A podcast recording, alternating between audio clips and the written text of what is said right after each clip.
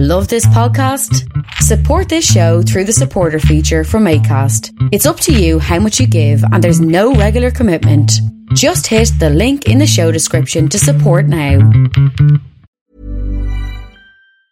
There's never been a faster or easier way to start your weight loss journey than with PlushCare. PlushCare accepts most insurance plans and gives you online access to board-certified physicians who can prescribe FDA-approved weight loss medications like Wegovy and Zepbound for those who qualify. Take charge of your health and speak with a board-certified physician about a weight loss plan that's right for you. Get started today at plushcare.com slash weight loss. That's plushcare.com slash weight loss. plushcare.com slash weight loss. When you're ready to pop the question, the last thing you want to do is second guess the ring. At Bluenile.com, you can design a one-of-a-kind ring with the ease and convenience of shopping online. Choose your diamond and setting. When you find the one, you'll get it delivered right to your door. Go to Bluenile.com and use promo code LISTEN to get $50 off your purchase of $500 or more. That's code LISTEN at Bluenile.com for $50 off your purchase. Bluenile.com code LISTEN.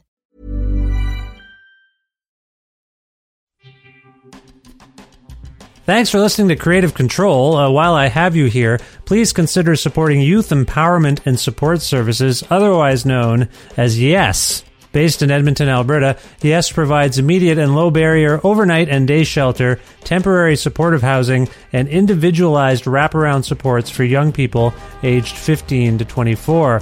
They work collaboratively within a network of care focused on the prevention of youth homelessness by providing youth with the necessary supports to stabilize their housing, improve their well being, build life skills, connect with community, and avoid re entry into homelessness. Learn more about how to donate or otherwise support YES by visiting yess.org. Hey, this is Adam from Toronto, and I support Kreative Kontrol because Vish is full stop one of the best arts interviewers in Canada, or anywhere in the world, really. He approaches every episode like he's known the artist for years, creating a conversational atmosphere that gets straight to the heart of the work. No one else in podcasting gets it quite right like he does, with a mixture of meticulous research, wise artistic insights, and well humored personal connections. I proudly support Vish and Kreative Kontrol on Patreon. You should too. To make your flexible monthly donation to Kreative Kontrol, please visit patreon.com slash creative control today.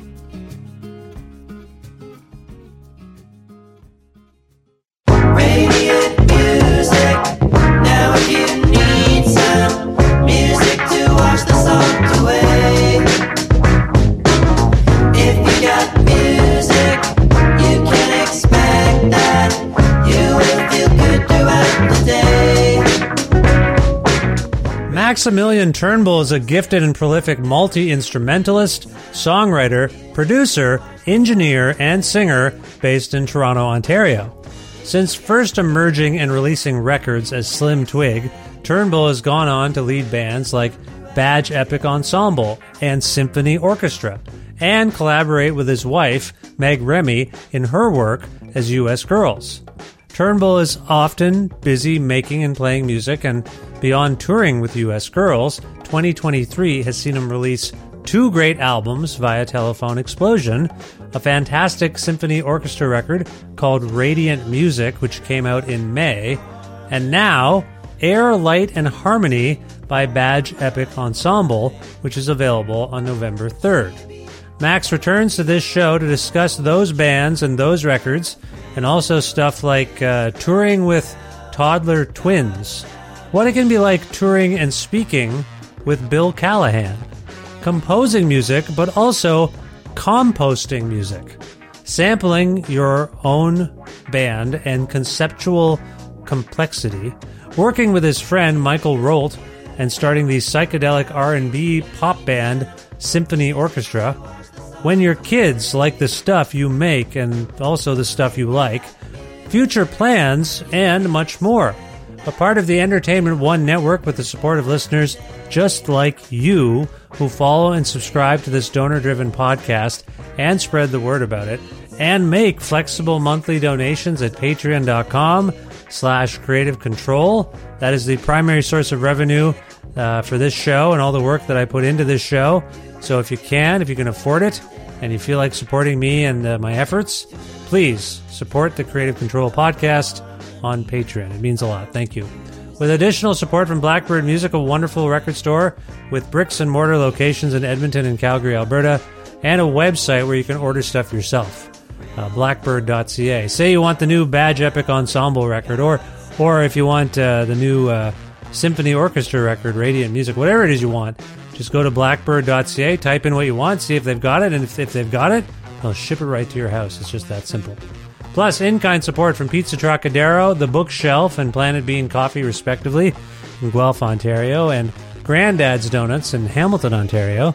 This is episode 814 of Kreative Kontrol, featuring the lovely and talented Maximilian Turnbull, with your host, me, Vish Khanna. Expect that you will feel good throughout the day.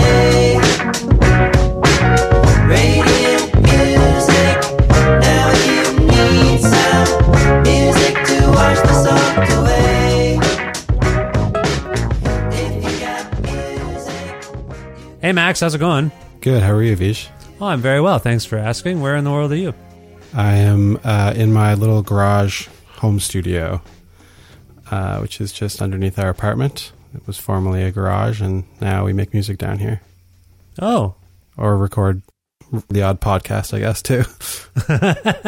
It's all, that's what garages are for. One of the most prominent Yeah. podcast guys was all about his garage. Yeah, yeah, yeah. Uh, is that a recent development for you to have taken over the garage?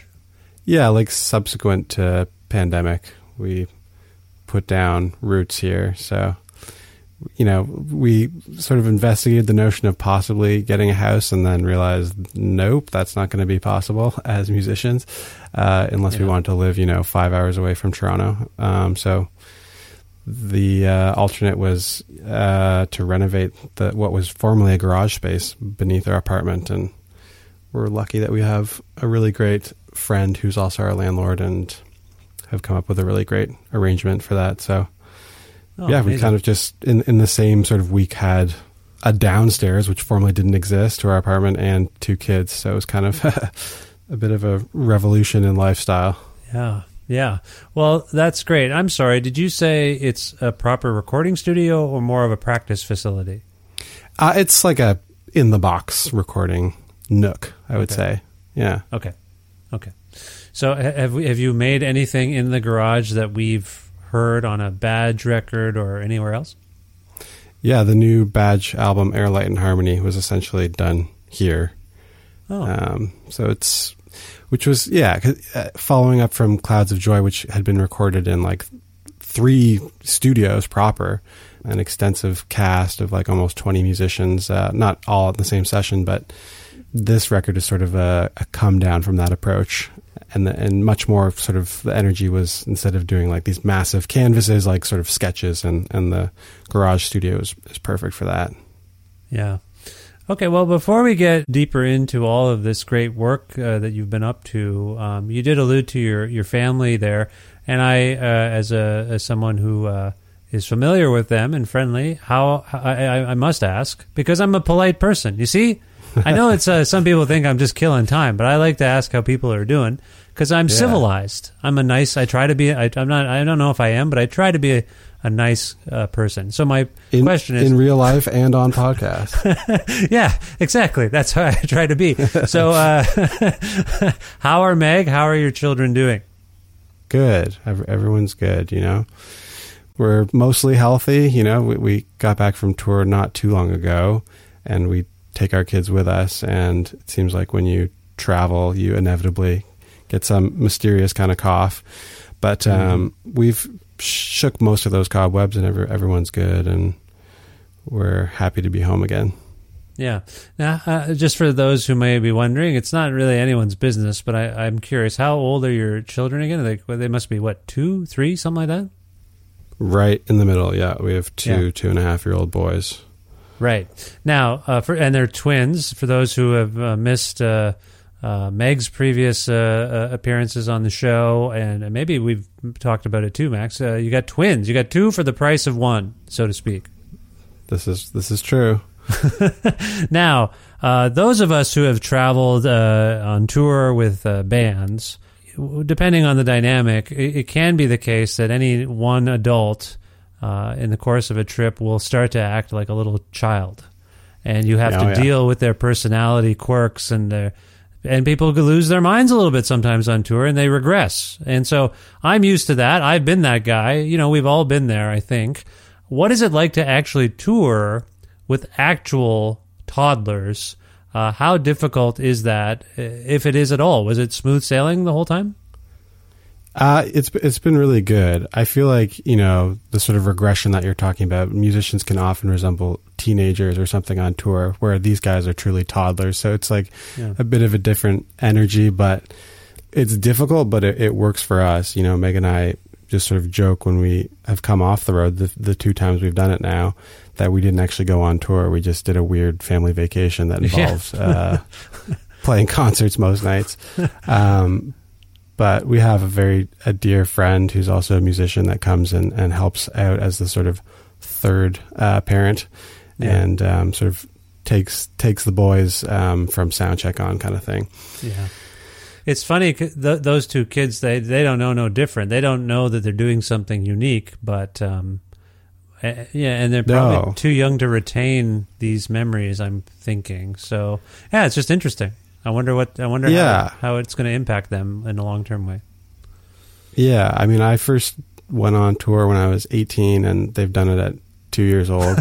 um, and we're not anticipating that we're going to be like touring for the next 20 years, so we're trying to like s- savor it and uh, you know do do our due diligence with journaling and things like that to try and have Oh, some memories that we can produce for them. But yeah, it's like it's you know I think being around musicians and being around music certainly has been a huge part of their formation that I think will stick with them. Yeah. But you know, as far as remembering it, probably not. Yeah. In terms of the material conditions, uh, so the experiential aspect of touring, you've done it uh, before there was a pandemic. You've done it uh, during a pandemic. Uh, what's it kind of like out there? What's your perspective on how it feels to be a touring? And sorry, you just alluded to it, and I don't know if you were just being uh, realistic or like you know maybe we won't be touring for the next 20 years. I couldn't help but wonder if that was a comment on the kind of um, actual conditions uh, of touring and how viable it is. All this to say can you from your perspective uh, give us a sense of what it's kind of like out there as we're speaking right now? I feel like my observations about it are so specific because uh, I did a lot of touring before the pandemic. That was great, but sort of unremarkable in the in the scheme of like what the experience of touring might be like. You know, it's like uncomfortable for your body, Yeah. but it's good fun socially until it's not, and then the shows are always like the high point and it's a sort of strange dynamic of waiting around and doing very little and then finally doing you know this 45 minutes of great activity that sort of sustains your energy. So that was sort of you know conditions previous to to pandemic stuff.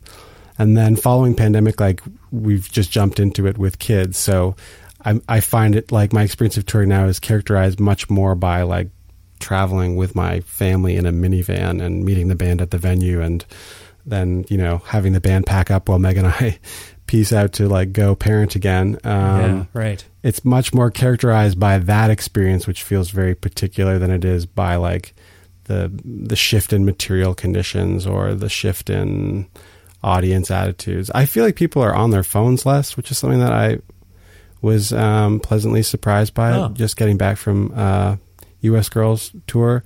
I feel like before the pandemic, that was such a bugaboo of like concerts are so difficult because everyone's just like in your grill with a phone the whole time and, and not really engaging. And that was one observation that I think I was positively struck by is that people that are that are at these shows are pretty excited to just have an encounter um, that exists beyond yeah the the devices, you know. And I feel like the, for many people that the experience of the pandemic and all that has made that a very binary thing, you know, between phone experiences and real life ones. And concerts are certainly in, in the latter camp. So Yeah. that that that was a cool thing to see. That's actually quite heartening, to be honest. Uh, that people are, well, I'm out of the house and away from my screens. I'd like to keep it that way as much as possible. That's that's good. Yeah. yeah. no, that's great.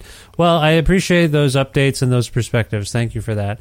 Uh, as we're speaking, I feel like uh, your excellent band, uh, Badge Époque Ensemble, is maybe in a new state in terms of its configuration.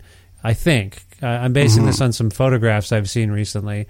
Where I'm like, I don't know if I know everyone now. Can you, uh, can yeah. you first of all tell us what the state of the current band is in terms of who's in it, and maybe what precipitated some of the uh, changes? Well, I guess um, broadly, I think of Badge Époque Ensemble as a sort of modular unit, but there's sort of eight instrumentalists that uh, are core group members. So Jay Anderson on drums, uh, Chris Bazant on guitar, Gio Rosati on bass, uh, Ali O'Brien on flute, Ed Squires on conga, Karen Ng on uh, saxophone, myself on a variety of things, and uh, Edwin DeHuey, who's maybe the person that you're thinking, oh, I don't know who that uh, Yeah, very young looking. Uh, the, the joke is he looks like Walter Becker, and he's obsessed with Steely Dan. So Oh. the young 25 year old looking Walter Becker fellow is uh, my my friend Edwin, who who joined um, as of Clouds of Joy. Oh, okay. Um, so yeah, I'm kind of kind of in a it's a modular thing, and you know, if I were to add one more person, I'd say Dorothea Paas, who we've now played a couple shows with, who um, did the vocal arrangements on Clouds and and uh, has sung with us live too. Okay. Um, but essentially, it's that eight core instrumentalists, and it's sort of at this point a sort of ad hoc who's available and who's interested, and let's go from there. I see. proposition when we're doing shows and, and recording. Is that a challenge to have a modular band where a key person might not be available? Yes, which is precisely why it's kind of at the condition now of like who wants to, who's around. Uh, you know, this is this is like it, it doesn't come down to how much money there is, but I you know w- with with shows it's just like this is what we can do. Who wants to do it? And I kind of think of it as a creative challenge to um, figure that out. You know, so Yeah. the good thing about the modularness of it is that I can like sub in for a few different instruments. You know, if, if we don't have G- Gio on bass, then I can sub in there. I can sub in on keys if Edwin's not available, and uh, could play a little bit of guitar. So we're in a phase with the band where it just it's a make it work kind of thing. Um, yeah. Does Badge and forgive me because I can't I can't keep track of everyone and their activities. Has Badge ever done like s- extensive touring the way U.S. Girls might for a couple? I mean, at this point, I feel like you're doing uh, a couple week chunks, maybe. Um, but has Badge ever done like extensive touring? Uh, no, no, no. we've not. Yeah. I think just by nature of being like the small version of the group is often six people, you know, Yeah. um, which is a pretty high threshold to clear as far as making that materially possible. So we, you know, uh, we formed the band kind of, and very quickly did this like uh, cross Canada. I say in air quotes because it was four shows, but uh, on either coast um, with Bill Callahan, and that was a really fantastic experience. Um, and we did we did some shows opening for U.S. Girls because there was so much shared personnel. But yeah, we kind of it's just been a mostly Toronto thing. I, I feel like I, I'm in a fortunate position where I can kind of get those touring experiences uh, um, from doing U.S. girl stuff, and then when I come to the badge, I'm just a little bit more level-headed about what's possible. Because Yeah. I, I find that one thing about the touring economy is that it's sort of like it thrives on the, the dreams of musicians. You know, people who would love nothing more than to like, oh, let's go tour Europe, even though it's not materially feasible. Yeah, so. yeah. I- just try to keep a level head and and um, acknowledge that I um, have been in a fortunate place to to play internationally, and this is a group that's sort of more oriented around the recording experience of producing records and uh, playing more locally. Oh, I appreciate that level headedness, and I, I, I, as you sort of allude to, it's uh, based on various uh, unfortunate factors on some level, but also the reality of of what it's like to be a musician right now. Um, you alluded to Bill Callahan there. Uh, sorry, how many dates did you do with uh, with Bill? Four, Yeah, which And- was really early on in the group, and it was sort of an experience I think really solidified a certain chemistry. And it's cool that we've we have had that experience of doing a little bit of travel together, and have had the experience of like meeting audiences cold, yeah. um, and, and being able to win people over or have that sensation. But it's not really a part of the repertoire at present. Yeah. Uh, did you get to interact much with Bill? What was the experience like overall? Yeah, I mean, I'm sure you must have interviewed Bill, right?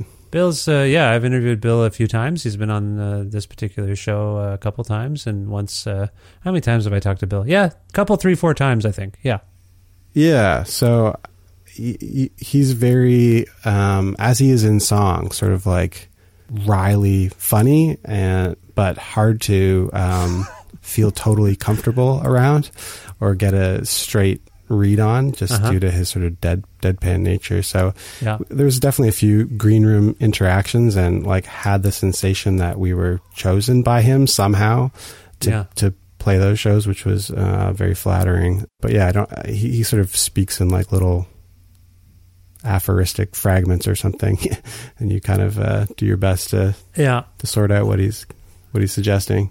I don't want to get too inside baseball here, but I want to share something because it does irk me a little bit. Yeah. Um, Bill ha- Bill has been on this show a few times now, or co- again, I can't remember if it's two or three times. And um, I want to be careful here. I love Bill and I respect him deeply, so I don't want to um, say anything uh, that might uh, offend uh, him or, or his audience or, or whatever. But and I don't think I, I am. I'm uh, telling tales out of school necessarily, but um, I have kind of a running joke that when I'm editing episodes um, with people, um, I often end up like I, I whatever I end up with a, a raw file um, when I'm mixing tracks, and that let's say that's um, let's say that's 60 minutes.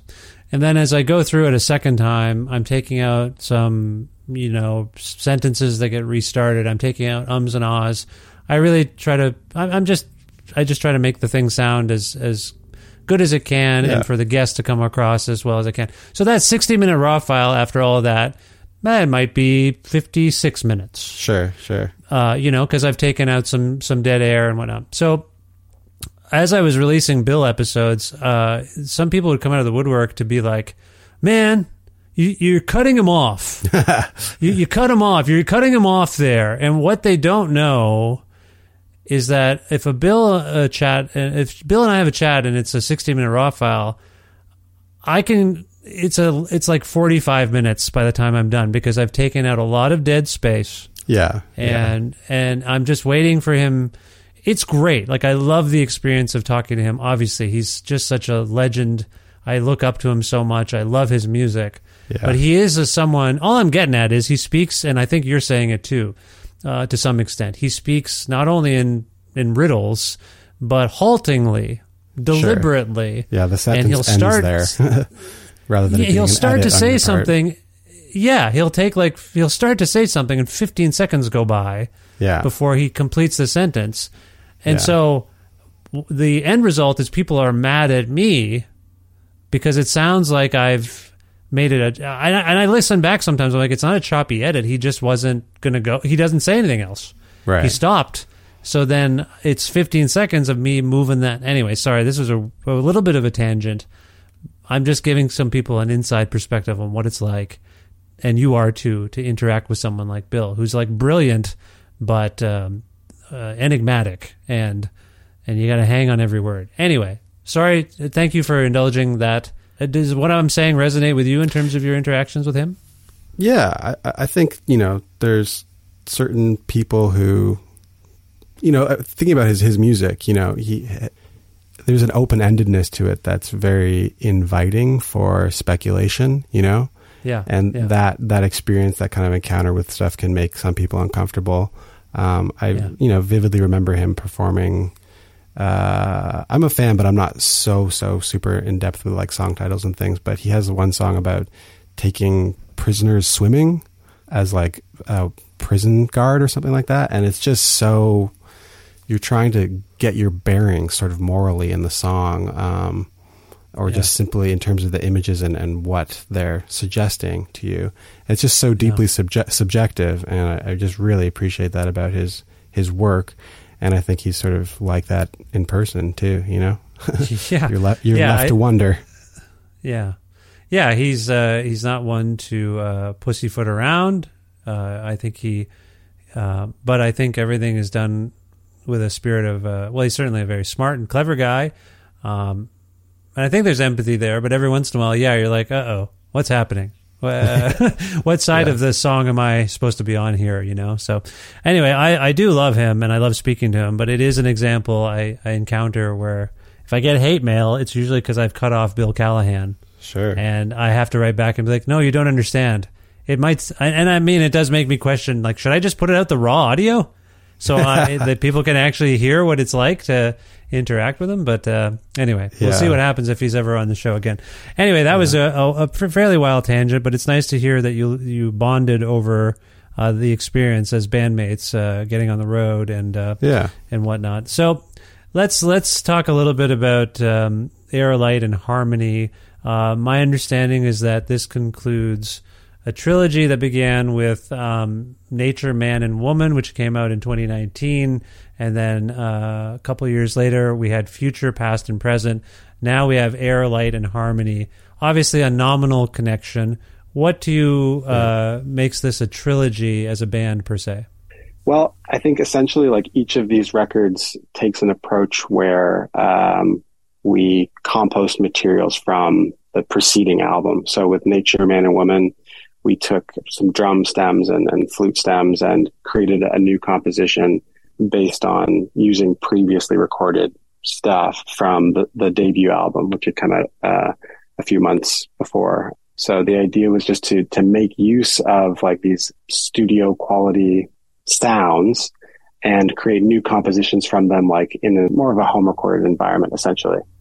Um, and that's what we did with Future Past and Present as well, where took stems and sounds from Self Help, our second proper album, and made a new composition, the, the title track, recombining and, and using those old elements. Uh, so I don't like to leave scraps on the table, you might say. Yeah. And now with Air, Light and Harmony, it's sort of like uh an album with several compositions that repurpose like fragments of music from previous releases.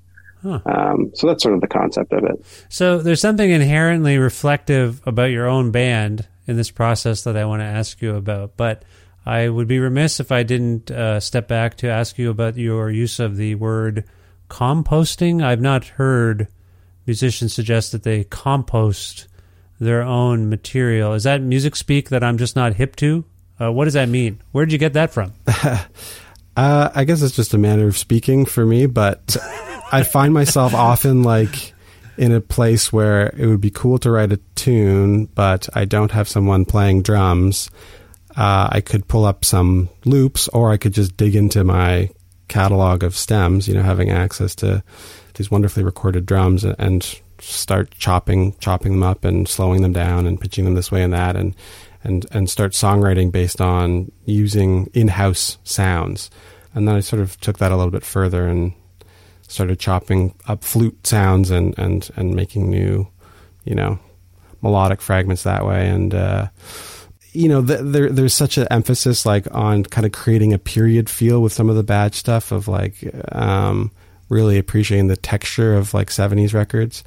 Um, and for me, this is one of the ways in which we can kind of contemporize what we're doing um, by having a sort of self-reflective uh, conception of the band and and by using the, the the live recorded elements in in multiple ways you know trying to get really good takes and and doing that thing where it's kind of a we have a few songs that are like a bit of a flex of like there's no overdubs there's no edits. It's like you know five six people in a studio this is what it sounds like. And i like to go the opposite direction of, of uh getting the the clippers out and, and making something that's you know a little more contemporary in its approach as well with the same sort of textures and and blurring the lines between those those techniques too It's really that's really fascinating, and it reminds me of. I, I'm I'm not sure what prompted you to think of such an idea, whether it was any artist or or or something. I, I understand the practicality of what you're describing, but that's just an interesting impulse to have because what it reminds me of is, I mean, earlier this year I got. Uh, I, I re-immersed myself in the world of Beastie Boys because uh, Adam Horovitz from the band and I had a chat, and I reread uh, their book Beastie Boys book and they they had a sort of they they came upon they made a similar sort of realization. Had more to do with the fact that they were paying out uh, exorbitant amounts of money for samples. Yeah. And I think it was Adam Adam Yauch who was like why don't we just sample ourselves? Yeah. Um, so so their their hip hop songs, um, which you know uh, this was just I, I, I'm sorry. I think you know where I'm going with this, Max. Like that's that Yeah. to me seemed like a unique approach in their mode. And when I asked Adam, you know, was anyone else? That's uh, to me that's a really ingenious way of doing contemporary music and and and the sample aesthetic, but using your own original material. And I asked him like, was anyone else doing that? And he was like, I don't know.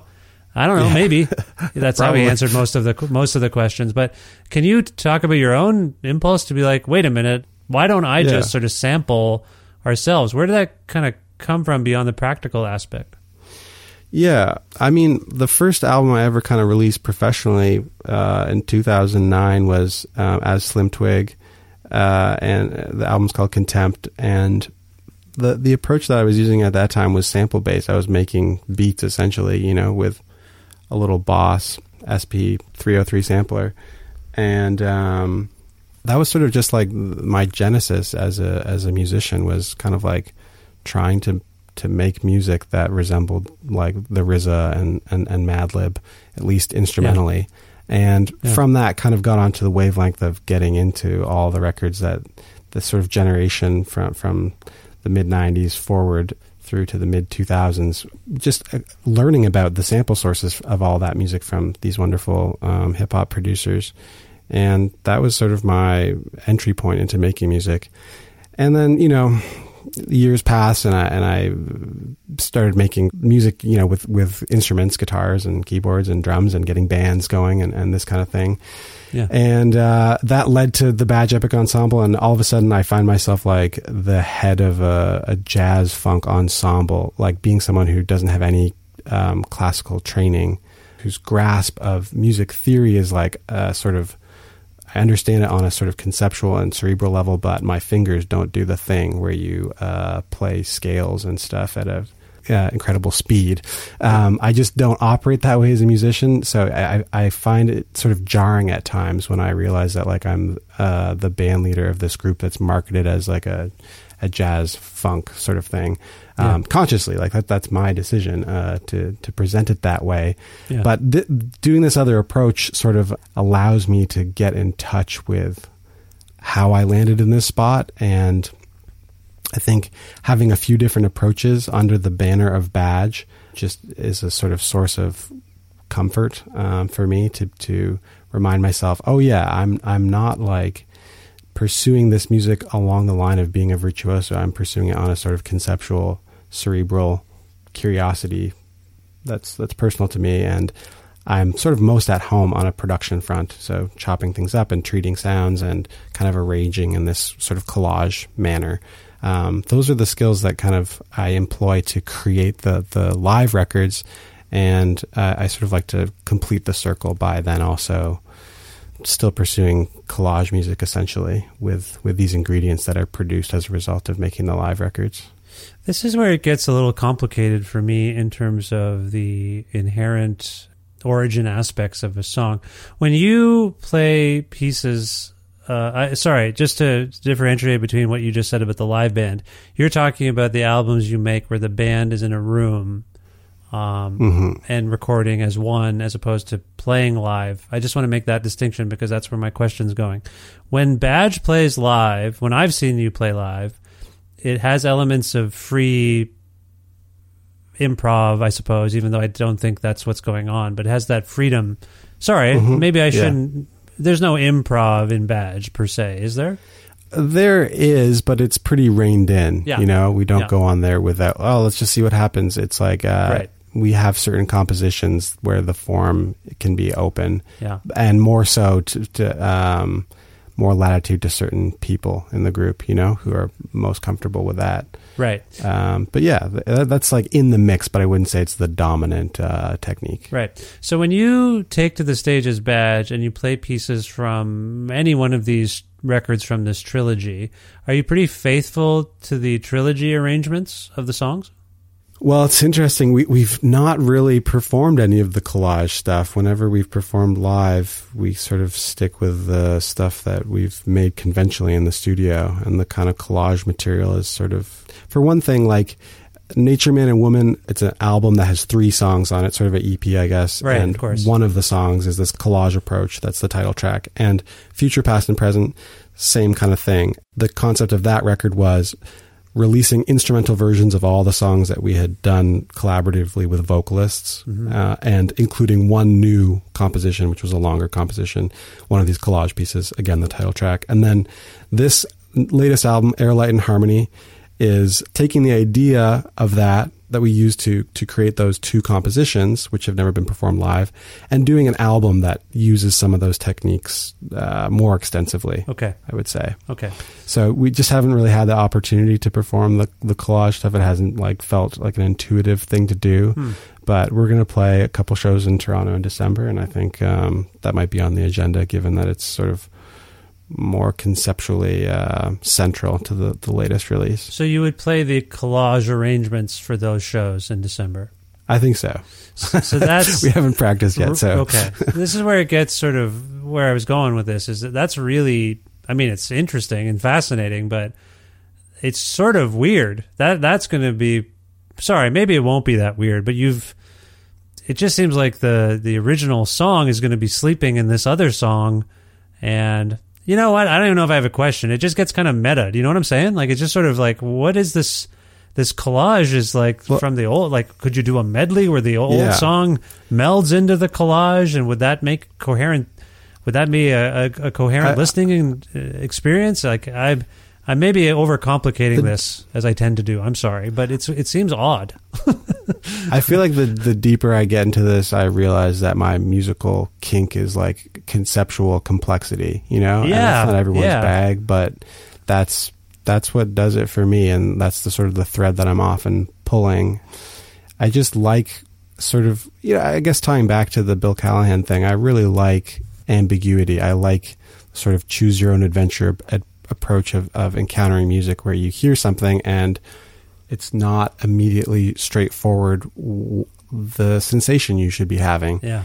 And I like extending that to sort of being very self reflexive about what this band is, you know? So Yeah. creating a music video that takes the form of like one of these long winded rock docs with a talking head explaining the history of the band and all the archival footage. Like Yeah. we did a music video like that and having a box set that's like a CD, five CD box set with a Blu-ray that has a, you know, like as if the band is a classic rock, uh, archetype, you know, I like playing with these forms and, and having a kind of meta complexity that, uh, I don't know. It just it, it it makes it interesting for me personally. No, it's it's like I and it's a really um, inclusive complexity. Like the spirit of Badge is one that if you're watching the band uh, and you're lucky to get to see them, it moves you physically and uh, emotionally. So it's not um, insular, if I may. Uh, I think that's a really key for those who may be unfamiliar. We're not talking about some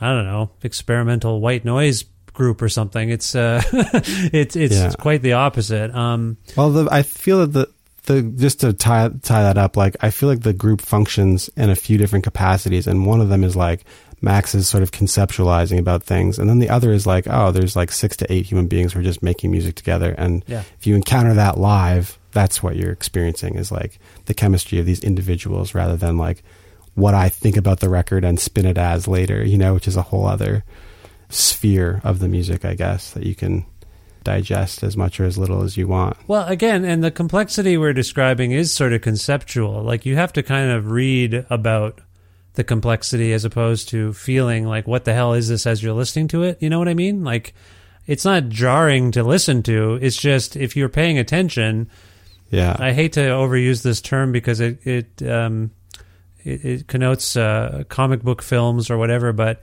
you're creating a weird little multiverse for Badge with each with with the trilogy. I feel like with the Yeah. with the subtle callbacks. And it's like Easter eggs on some level, but they're also not obvious in any way. Uh, sorry, it, it's recontextualization like this. It's very interesting, and the deconstructionist. Uh, it's it's just very fascinating to to know that's how you constructed uh, these pieces. But as I was trying to say, I don't think it hits you over the head as a listener. Sure. That you know what I'm getting at, like the theory of it all. Yeah, yeah, sure. Yeah. It's like, you know, you go to an art gallery, you can read the little thing beside the art piece, or you can just look at it, you know? Yes, that's that's exactly right. That's exactly right. This interview might be the most complicated aspect of these exercises, and I'm sorry if I've muddled things further. No, no. Um, on the on a different end of the spectrum, symphony orchestra. Uh, this is another group you're in, uh, and I want you to t- first of all, who what is symphony orchestra? Who's in it? Symphony Orchestra is a songwriting partnership and recording project uh, between myself and my friend, the singer songwriter, instrumentalist, producer, Michael Rault. Right. Now, I say it's on the other end of the spectrum because I think this is among the most accessible music. I think, sorry, Max, this might be the, some of the most accessible music I think you've ever made. Um, it is, is, is confection. It's like pop confection. It stirred, I, I pushed play on this record for the first time and everyone at the dining, at the kitchen table just involuntarily started moving to, I believe it's the title track, Radiant Music. And so, Yeah. That's a different kind of instant uh, connection. Where did this um, uh, project sort of emanate from, and did you kind of articulate uh, what you wanted to do together? Because it's really beautiful, and uh, I'm just curious. Again, I hope it's not disparaging to say it's the most accessible thing you've done. No. But do you agree with that sentiment? Yeah, I think it was sort of formulated with that in mind for it to be, uh, yeah, songs, song forms that are, you know, playing.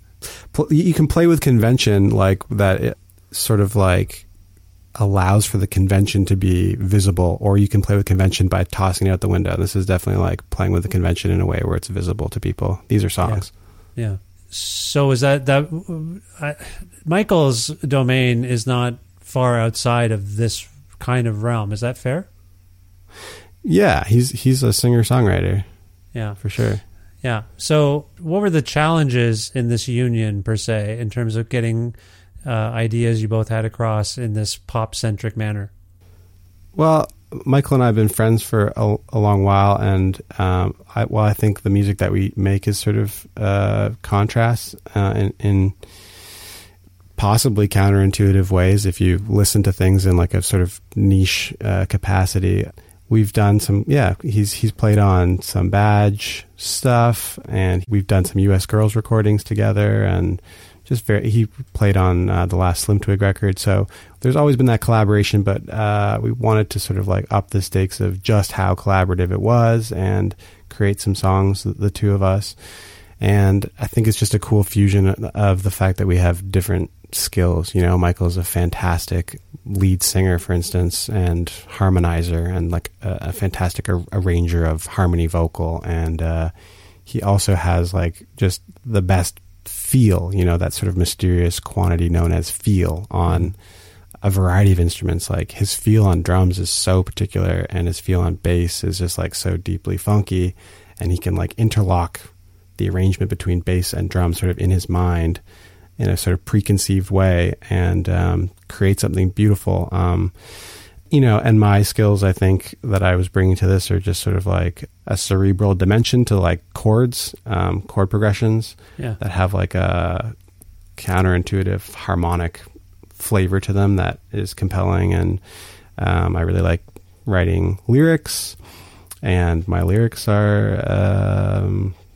Would you be surprised? Kind of cerebral and uh, sort of into the, the like notions about consciousness and, and and the experience of consciousness. So I was writing from that place and sort of bringing my skills uh, as a, as a writer, both with chords and and, and words, and, and Michael's skills as a arranger and um, instrumentalist and uh, and singer, and sort of you know throwing that all into a, a big gumbo and um, creating something that we that we both liked, which is probably like a little bit left of center for people who love Michael Rault records, and Yeah. a little bit more, um, you know, closer to the con- conventional song forms for people who like Badge. So something for everyone. You know who uh, also can kind of pull this trick off of doing something that's musically sophisticated and yet uh, earwormy is that uh, U.S. Girls. You know what I'm talking about Yes. there? Uh, was that play Yeah, was playing? good that. You you live with U.S. Girls. You have children with U.S. Yeah. Girls. You play in U.S. Girls. Is that a conscious or Yeah. subconscious influence on a project like this one or your work generally? I feel that our life is a conscious influence on our work, and because we spend so much of our lives in parallel, then the work kind of takes on similar qualities, though they're expressed differently. Yeah. But like the you know the symphony orchestra, the song forms are a lot closer to U.S. Girls song forms. So th- maybe there's more of a commonality between this project and and the U.S. Girls records. I mean, from the outside, if I think of Max Turnbull, I think, oh, well, Max has his different outlets. He's got the ability to express some manner of um, maybe a, a jonesing for pop music in his role in U.S. Girls. It's not his project. And then he's got his other, you know, more expansive things. I'm, that's rather reductive, I suppose. But symphony orchestra seems like something of a meeting place between your more abstract impulses and the more pop oriented stuff you do. Is that too simplistic? But uh, what do you think? No, I think that's that's fair to say. I just kind of got to a point where I realized I'm I'm like a music producer, and I, I don't know precisely what that means, but Yeah. I know that I'm not someone who's going to be in a band, the same band, and only that band for 45 years. Yeah. I have to have a lot of different outlets to express different facets of my curiosity for music. So yeah, symphony orchestra is um, among them now. Um, I don't think it's going to be a, s- an overly active concern. We made a record that we both really like and was an expression of our friendship and our our like the sort of mutual point in our love of music because you know there's certain songs or certain groups or certain production techniques and things that Michael and I both um, share and are, are finding like various expression in, in our respective other projects. But you know, Yeah. doing something where it's like, ah, we're both obsessed with the way 10cc records sound and, and like the sort of strange tone of the of the first couple records by 10cc that was like a big influence that Hmm. was a, a mutual thing we would talk about you know before we made this project and then this was sort of a place where we could express that influence among others and, and other ideas together I know the band is called uh, Symphony Orchestra, and uh, I but I can't help but ask: Are, are either of you familiar with Unknown Mortal Orchestra? yeah well, course yeah Because do you Um, see where I'm going here, Max? There's a. I feel like I thought, oh, this got to be a touchstone, and then I was like, wait, orchestra, because I was like, symphony Yeah. orchestra is a bit of a. Va- it's an interesting name to pluck out Yeah. of the uh, ether for this kind of music. And to the point, Yeah. and I was like, "Why is it called symphony orchestra?" And then, as I was listening to it, I'm like, "This kind of reminds me a little bit sometimes of uh, unknown mortal orchestra." And then I was like, Oh, "Orchestra? yeah. What the hell? What's with the orchestra?" so I then wonder, I'm like, like, I, I don't know enough about that that band to presume anything, but for us, like, the name is a uh, for me, anyways. It's sort of like a humorous flex, you know, because Yeah. between the two of us, we can engineer, we can mix, we can produce, we can arrange, we can write, we can sing, we can dance, da da da, you know. Um, so it's just sort of a f- humorous flex. okay, But I feel like that the unknown Mortal Orchestra dude, like he's the same kind of cut as Michael. I feel like he plays a bunch of the Yeah, yeah, yeah. bunch or predominantly the, like most of the instruments on on the records, and it's like Yeah. feel oriented, you know, and is informed by R and B on some level. That's Michael, you know. Yeah, Um, like psychedelic R and B though. Like it, it has that. yeah, Michael's like a Shuggie Otis kind of guy. Yeah, like yeah, he- it's like psyche, but it's so much to do with the playing and like the I don't know the intricacy of of like Michael loves music from New Orleans, you know, so that like Allen Toussaint kind of flavor. It's just like this yeah. funk that has to do with like how you carry your body or something. Um, and transmuting that experience through an instrument. That's I just love that quality about Michael, and wanted to make a record that was like, what would my favorite Michael Rault record sound like? It would sound like this. Well, so that was like my my concept. it's really spectacular. I'm a little sad to hear you say that you don't think it might be a going concern. Um, that suggests you're not no plans for a follow up at this point.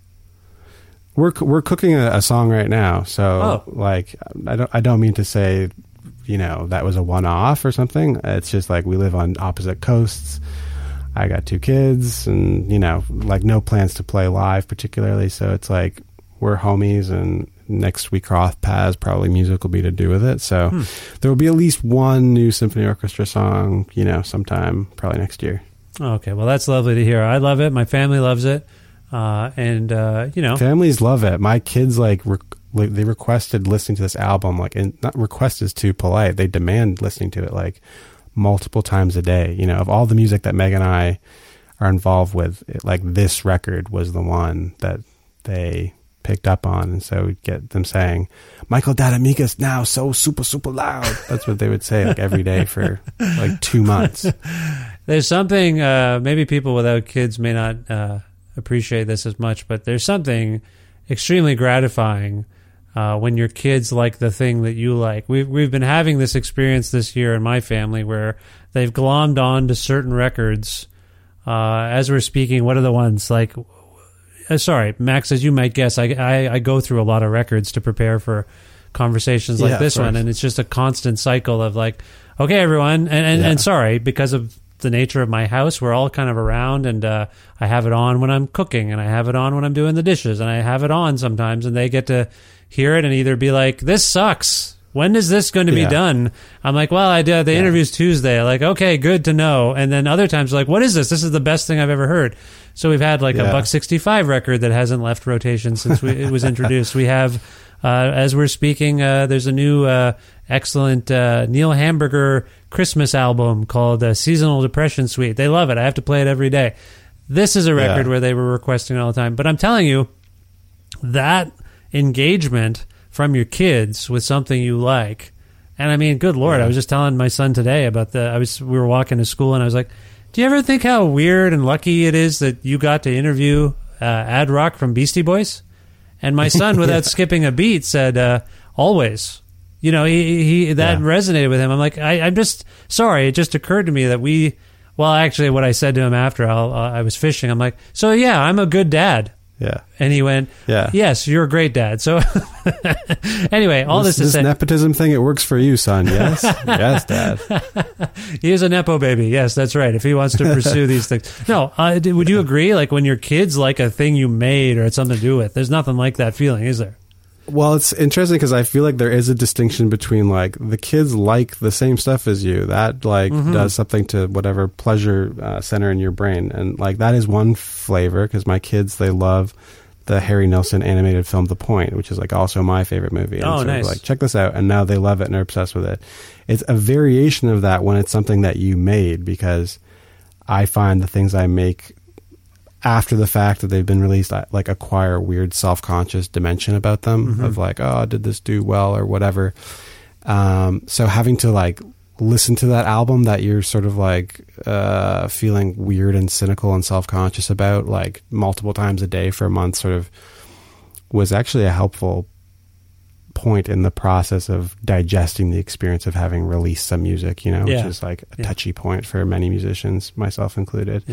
Um, so I'm thankful to them that they made it clear that there was a, a very uh, firm purpose for this music, um, even if it was a very localized one. You know, at least a purpose that I'm aware of, because the records they have lives of their own that you don't get to know about. But uh, it was nice to see for sure. Well, enjoy it while you can, because my son is twelve, Yeah. and it, it, like I say, there's discernment now. Can this stop? I'm glad, or I'm glad we don't have to listen to that record anymore. And I'm like, okay, Yeah. that's fine. So, uh, yeah, it's yeah, it's it's just lovely. It's a, it's an interesting uh, experience to share such things with your family and uh, get their feedback. I don't know, it means a lot to me anyway. So, uh, all this to say, uh, Max, you've alluded to some potential future plans for Badge and for I guess for Symphony Orchestra if you're cooking up a song.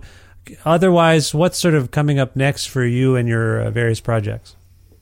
I don't know. I, f- I feel like I'm kind of at a stage where I'm trying to wind down a lot of things. I've been it's been a very productive like five or six years where I just had a million uh, pots on on on several burners, and now I'm trying to uh, Yeah. complete the. I, I don't, I'm, I'm struggling to wrap up that that metaphor, the culinary one, but I'm Uh, hungry. I'm also I a bit hungry. You hungry? It's uh, I'm, Yeah. I'm getting a little peckish. Yeah, yeah, yeah.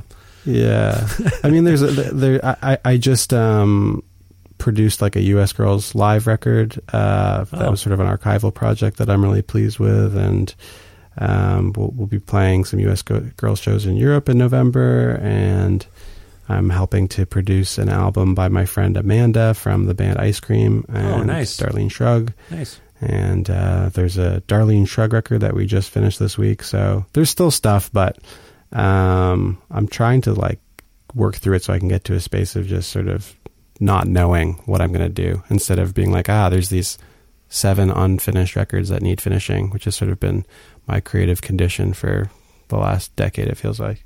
Well, listen, uh, for what it's worth, if you want to come back on the show to talk about any of those things, I really respect your work and your work ethic. So, uh, uh, again, for what it's worth, please consider it an open invitation. I can't wait to hear these things.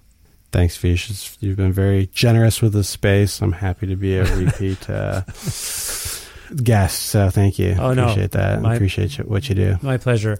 Now, if people want to learn more about uh, you, Badge, Symphony Orchestra, anything else, uh, these records I think that we've been talking about today are all uh, have a home rather on uh, Telephone Explosion Records, I believe. Correct me if I'm wrong. And uh, so that's one destination, I think. Again, we'll find out in a moment. Yep. Um, is there anywhere else you want to direct people online, or is there anything you need to correct about what I just said?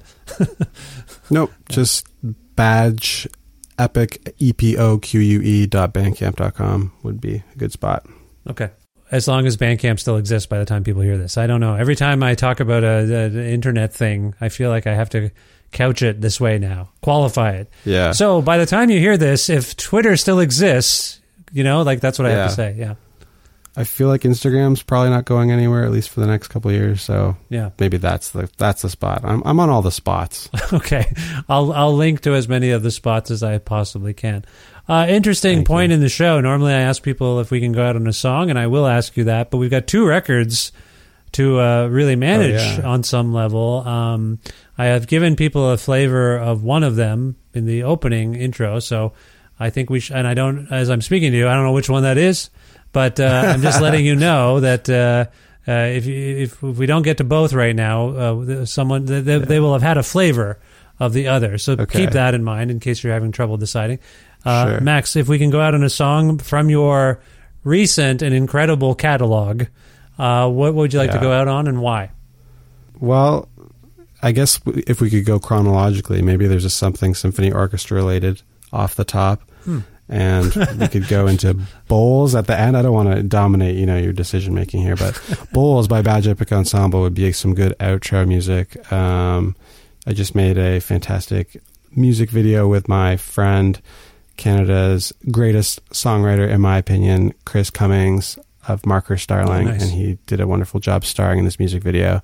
So I would uh, direct folks to check that out and check out the tune first, "Bowls" by Badge Époque Ensemble. I love that uh, Chris Cummings and Marker Starling keep getting mentioned on the show. I have to have Chris uh, Joseph Shabason just mentioned him as well on a recent episode. So Oh, amazing! yeah, so we and, and and Chris has been on the show, but maybe again, time for a return visit. Maybe I'll send an email. So uh, that's nice to hear uh, from the wonderful new album Air, Light, and Harmony by Badge Époque Ensemble. This is Bowls. Max, always a pleasure to have you on the show. Thanks for making time for me. I, I hope you enjoyed yourself, and I I wish you the best of luck in the future. Talk soon. I hope. Thanks, Vish. Take care now.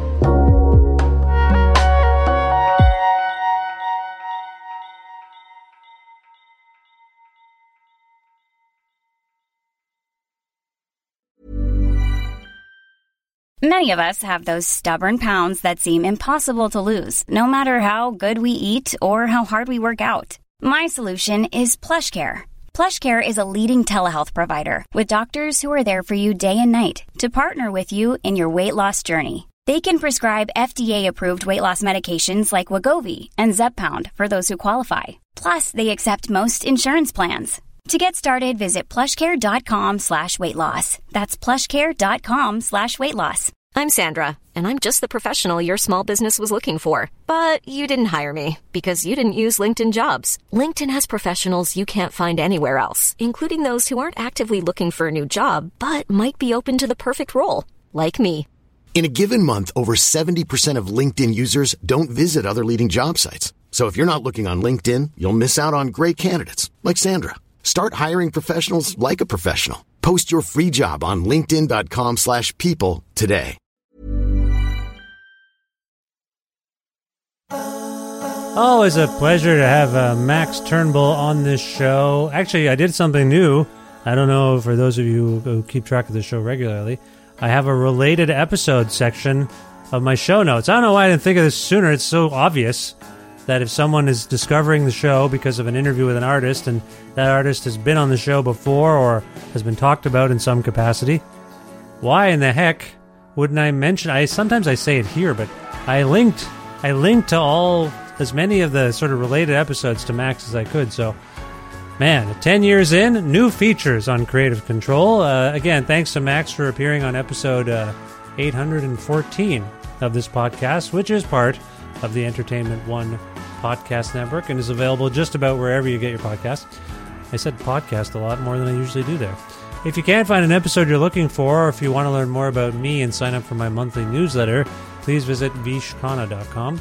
You can also like Kreative Kontrol on Facebook still and follow the show on Twitter still at Vish Creative, or you can follow me directly on Instagram and on Twitter at Vishkhanna. You can also find me on Bluesky and Threads and uh, TikTok and uh, lots of other things too. So there's a link tree in the um, show notes as well, and just click on that and you can follow me wherever you like.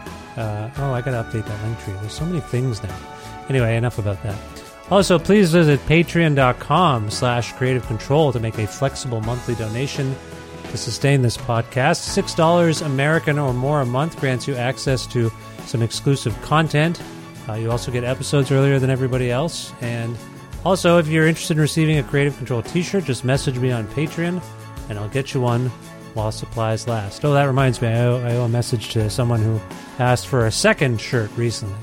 They, uh, they, they wore out their other one, and I said, Well, I haven't said anything yet. That's why I got to respond to the email. Sorry, Adam. I'll write you back soon. Thanks again to the wonderful Alberta record retailer Blackbyrd Myoozik, which you can learn more about at blackbyrd.ca. That's also where you can go to place uh, special orders or or orders that aren't as special. You know, some some orders just aren't that special. Let's let's face it. Also, want to thank Pizza Trokadero, The Bookshelf, and Planet Bean Coffee, respectively, in Guelph, Ontario, and Grandad's Donuts in Hamilton, Ontario, for their in kind support for this show. Thanks as always to my dear friend Jim Guthrie for letting me use some music of his on this uh, podcast. You can learn more about him at jimguthrie.org. And finally, thank you for listening to this episode with uh, Max Turnbull from uh, Badge Époque Ensemble, but also Symphony Orchestra, a band that took me by surprise. Hard to keep up with everything Max is up to. Uh, I hope you like what you've heard on this show from those bands, and we'll check out their new albums. And thanks for listening to this show and spreading the word about it. And that's pretty much it. I will talk to you very soon, I hope. Bye for now.